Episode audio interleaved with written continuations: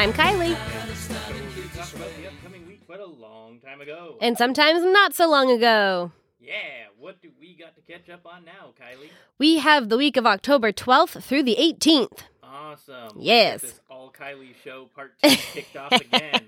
Heyo. All right. Have you heard of baby Jessica? No, Have you ever heard any reference to a baby Jessica in a well? no. Well, see what I did there? Ah. You're about to. oh man. On October 14th, 1987, one and a half year old Jessica McClure was playing in the yard at her aunt's house with some of the other children from her aunt's daycare when her mother, Cissy, stepped inside to answer the phone. Minutes later, Cissy heard the children yelling, and when she rushed, rushed back outside, little Jessica had vanished. Uh oh. Now, if you're not familiar with the story, I this isn't a horrible kidnapping, so don't worry. Wow, unusual for Kylie. We'll get to it. What?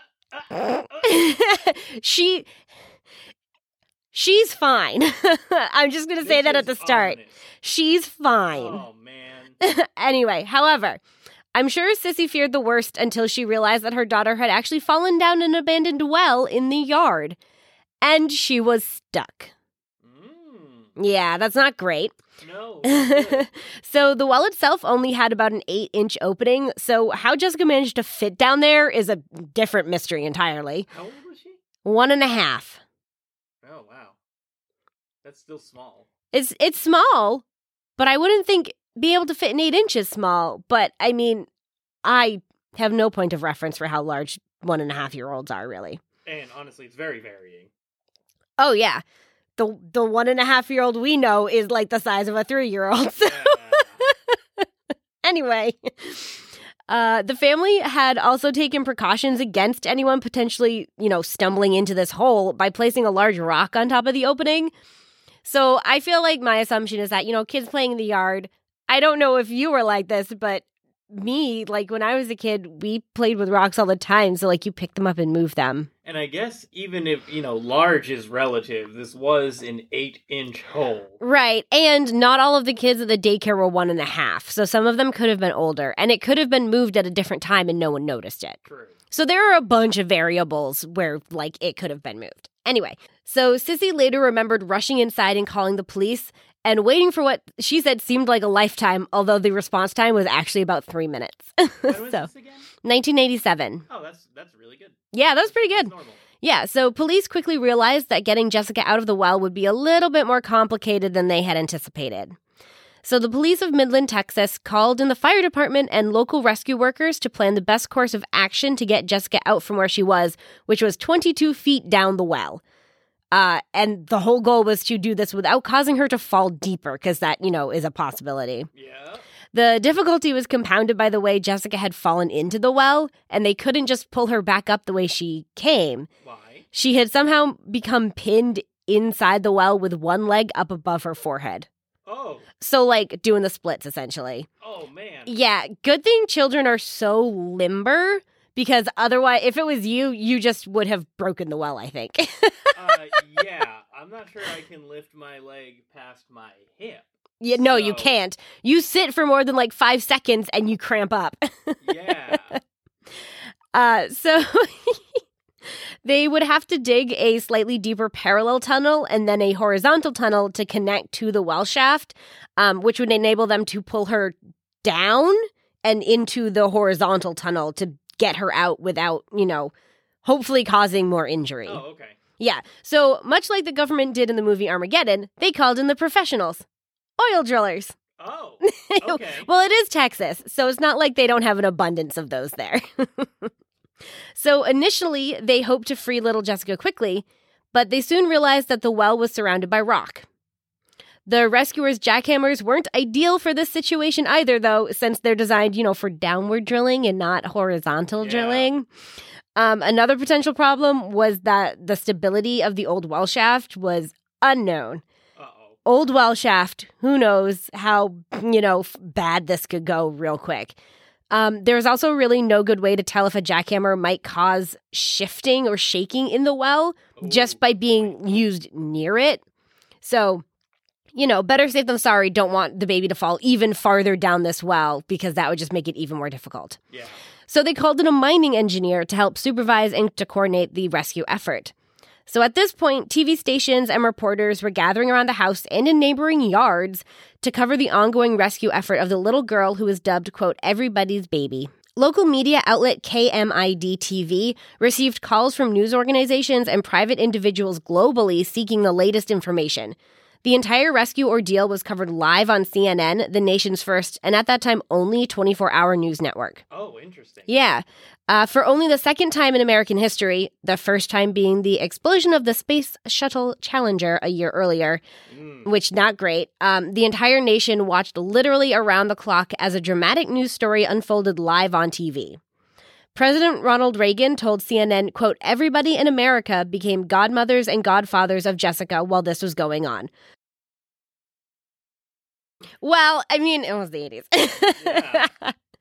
it, it it was more like this was something that, you know, they hoped was the anticipation was that it would have a positive outcome. So especially in that time when like a lot of things were not great, it was very much look, this heartwarming, they're going to get this baby out of the well. It's a good thing kind of deal. I don't know. Yeah. So people across the nation held their breath as the rescue dragged into the second day. So they didn't get her out that first day. She was in there for a while.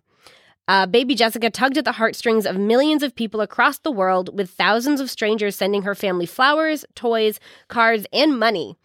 Donations totaling in the hundreds of thousands of dollars were set. What?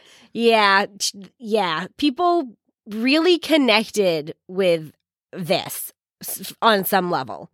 I know it's not that long ago, but that's a lot of money. Yeah, I mean, I didn't look up exactly how much it is, but like, it's like it the- was The inflation would also Yeah. take part in that. Like we had a huge inflation spike in the '90s. Like, oh my god. yeah. Uh, so hundreds of thousands of dollars were set aside in a trust fund for her to inherit at the age of 25. In fact, many point to CNN's coverage of baby Jessica's rescue as a turning point in the history of news media, the genesis of the era of the 24-hour news cycle. So the fact that the news is always on, baby Jessica. So you can sort of thank her. I mean, maybe don't thank her. It's not really her fault. She was one and a half. Yeah. But, you know, that's where like a lot of um at this point that having this constant news coverage became a thing. Like this was basically the impetus for people to be like, "Oh, things are actually happening all around the world, not my, you know, just my little neck of the woods." Oh. Everyone. This is when all of the boomers started going. Things were better in my day. Oh my Because they didn't know about all the things that were happening. I mean, Uh huh. there's a reason there there's a reason that the 60s and 70s were the golden age of serial killers. It's because no one knew they were lurking around the corner because there was no news. Anyway, This is all baby Moving on. oh, don't blame her. Enemy of history. She was an hour. She was an hour, an hour and a half. She was one and a half years old. She had. She l- was an hour and a half old. There is a lot more going wrong with how this baby got into that well than I ever thought. She was one and a half years Okay. old. Good lord. Anyway, huh. So another part of the fascination with this this event possibly stems from the unsuccessful rescue of Alfredo Rampi in 1981 in Italy. The six-year-old had fallen deeper into the into a well than Jessica had at about 36 meters. And when the rescuers began drilling a parallel shaft, he slipped an estimated 30 meters further down the shaft. So, like, 36 meters is a lot more than 20 feet. yep, Oh my god. Yeah, and then he fell another 30 meters. So, like, he was way down in that well. I'm honestly kind of surprised the well was that deep.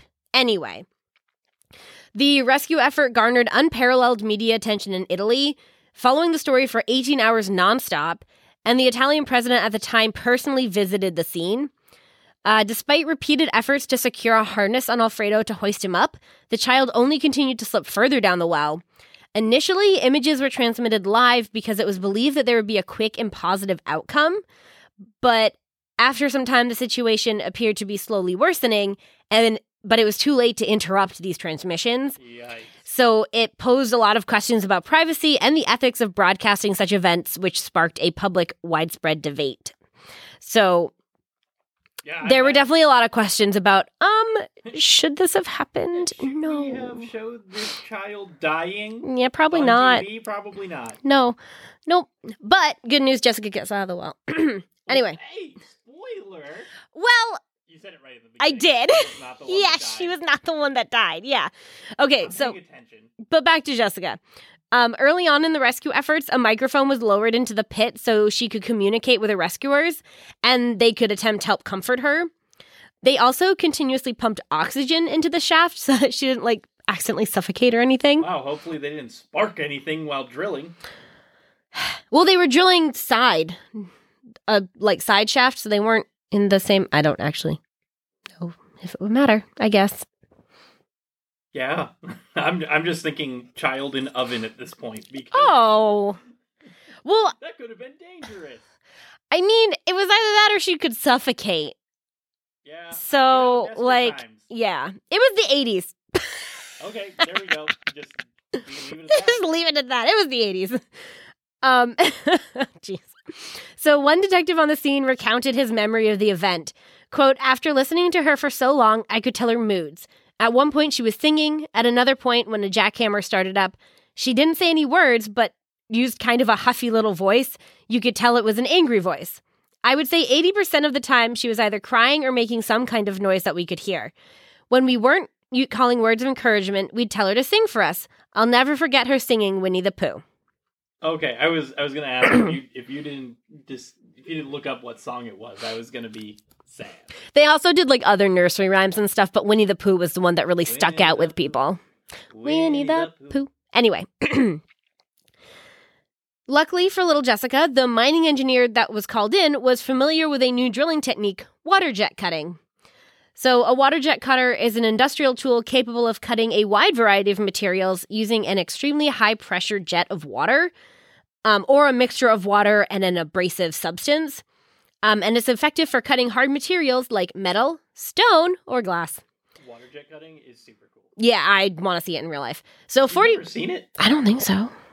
I feel like all the Mm. like random like sponsored Facebook stuff that I get. If, Oh, if it's a oh. video, it's like always like a crafty panda video or something, and it's like them cutting stuff with a water cutter or a laser cutter or building something. I meant like in real life, not in Oh. video. I'd like to see it in real life. I think that'd be really cool. We had a water cutter at Vava's house at one point. Welp, no one told me. because we cut a tile with it. Mm. All right. Um. So, 45 hours after Jessica fell into the well, the adjacent shaft and cross tunnel were complete. So, you know, two days later, they can actually go down to actually try and attempt to get her out. That's crazy. Yeah. Now, the question was who was going down this tunnel to get her out? Ron Short, a roofing contractor who had Yeah, pick the guy named Short. That's a good. That's a No, no, no. Well, no, it gets even better. Uh, so Ron Short was a roofing contractor, but he had been born without collarbones Oh, and could collapse his shoulders like inward so that he could work in tight um tight spaces. So he volunteered. Um, however, after much consideration, the rescue team actually decided to send a paramedic named Robert O'Donnell into the tunnel. Um, my assumption would be that he would be better able to assess Jessica's condition oh yeah. and then hopefully prevent any other injury that could occur while you know trying to pull her out wet Especially at like two days. Yeah. mm, little kid. Two Yeah. Days in a well. Dehydrated Yeah. extremely hungry yeah i can only imagine that like someone without medical experience would have a harder time being like okay we can do this and you know don't move her like this that kind of thing There's on, only so much Winnie the Pooh you can sing to get you through. true very true um okay so O'Donnell was able to inch his way into the tunnel to Jessica and successfully wrestled her free from her position. He then passed her to another waiting paramedic who carried her up the tunnel and then handed her to yet another waiting paramedic who carried little Jessica to the waiting ambulance. So, following her harrowing three days in the well, Jessica had to undergo several operations, one of which was to amputate a toe due to gangrene caused by the loss of circulation while she was in the well, and you know, her leg was up above her head, Yeah. losing all of its blood. Surprised there wasn't more, to be honest. Yeah. uh, she also retained a scar on her forehead where her head rubbed against the well casing. Um, all in all, Jessica underwent 15 surgeries related to the incident, but probably thankfully retained no memory of her time in the well. Yeah, I mean, Yeah. so young, and now you got a hundred thousand dollars. That's awesome. um, as mentioned before, baby Jessica had grabbed the nation's attention. In 1988, the McClures appeared on Live with Regis and Kathie Lee to talk about the incident, and by that I mean her parents did most of the talking since Jessica was about two. uh, one of the ph- photographs taken of Jessica's rescue, uh, that was taken by Scott Shaw of the Odessa American, was awarded the 1988 Pulitzer Prize for Spot News Photography. The photo shows baby Jessica cradled in the arms of a paramedic, her head wrapped in white gauze, her arms caked in dirt, her eyes, her bleary eyes just barely open. So, like, if you pretty much if you look up any like rescue of baby Jessica images, this is going to be the one that like shows up the most Okay. because that was like the really big like image because you know like she was out and you could see that she was still alive. Mhm. So in 1989, ABC made a television program of the story titled Everybody's Baby The Rescue of Jessica McClure, starring Patty Duke and Beau Bridges, and featured many of the participants from the actual rescue as extras. So that's kind of nice. That's fun. Yeah. I like when stories do that. Yeah. However, the incident proved more difficult for the adults involved than it did for Jessica. In 1990, the McClures divorced. Uh, rescue workers in Midland feuded over a potential Hollywood movie deal and like how who would and how the wor- royalties would be like distributed and stuff. Hmm, maybe they didn't deserve those pieces as extras. Well, and in 1995, paramedic Robert O'Donnell died by suicide. oh no. After the rescue, he had suffered from post traumatic stress disorder, struggling to cope with the event and the ensuing fame and attention that he had gained, and then the subsequent decline of that. Um, so it was definitely like a roller coaster of emotions, and then you know probably all of a sudden being like, nobody needs me, kind Yeah. of thing. Yeah. So that's that's that's very sad. Um, but flipping it around a little bit for some good news, in 2004, Jessica graduated from high school. She has since happily married and has two children. And a lot of money. When she turned 25 in 2011, Jessica received a trust fund composed of the donations from all over the world, which she discussed using um, for her children's college tuition and then also used to purchase a home less than two miles from the well that she fell into. So clearly, no hard feelings about that well. Nope. no memories either. I wouldn't have hard feelings if something happened to me when I was one and uh, I was set for Yeah. financially. Uh, yeah. Well, also the donate donations totaled in the hundreds of thousands of dollars, so Mm. plural hundred.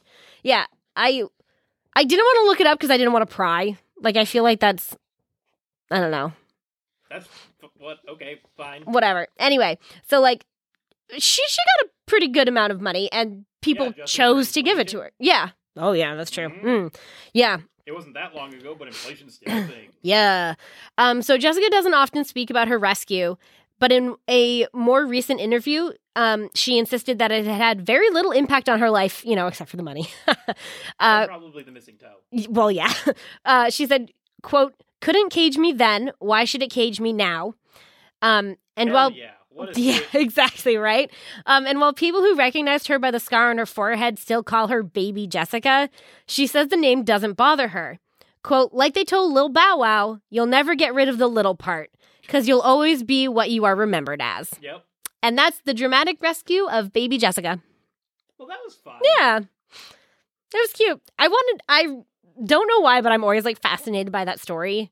I know it like predates me. I'd never heard it before.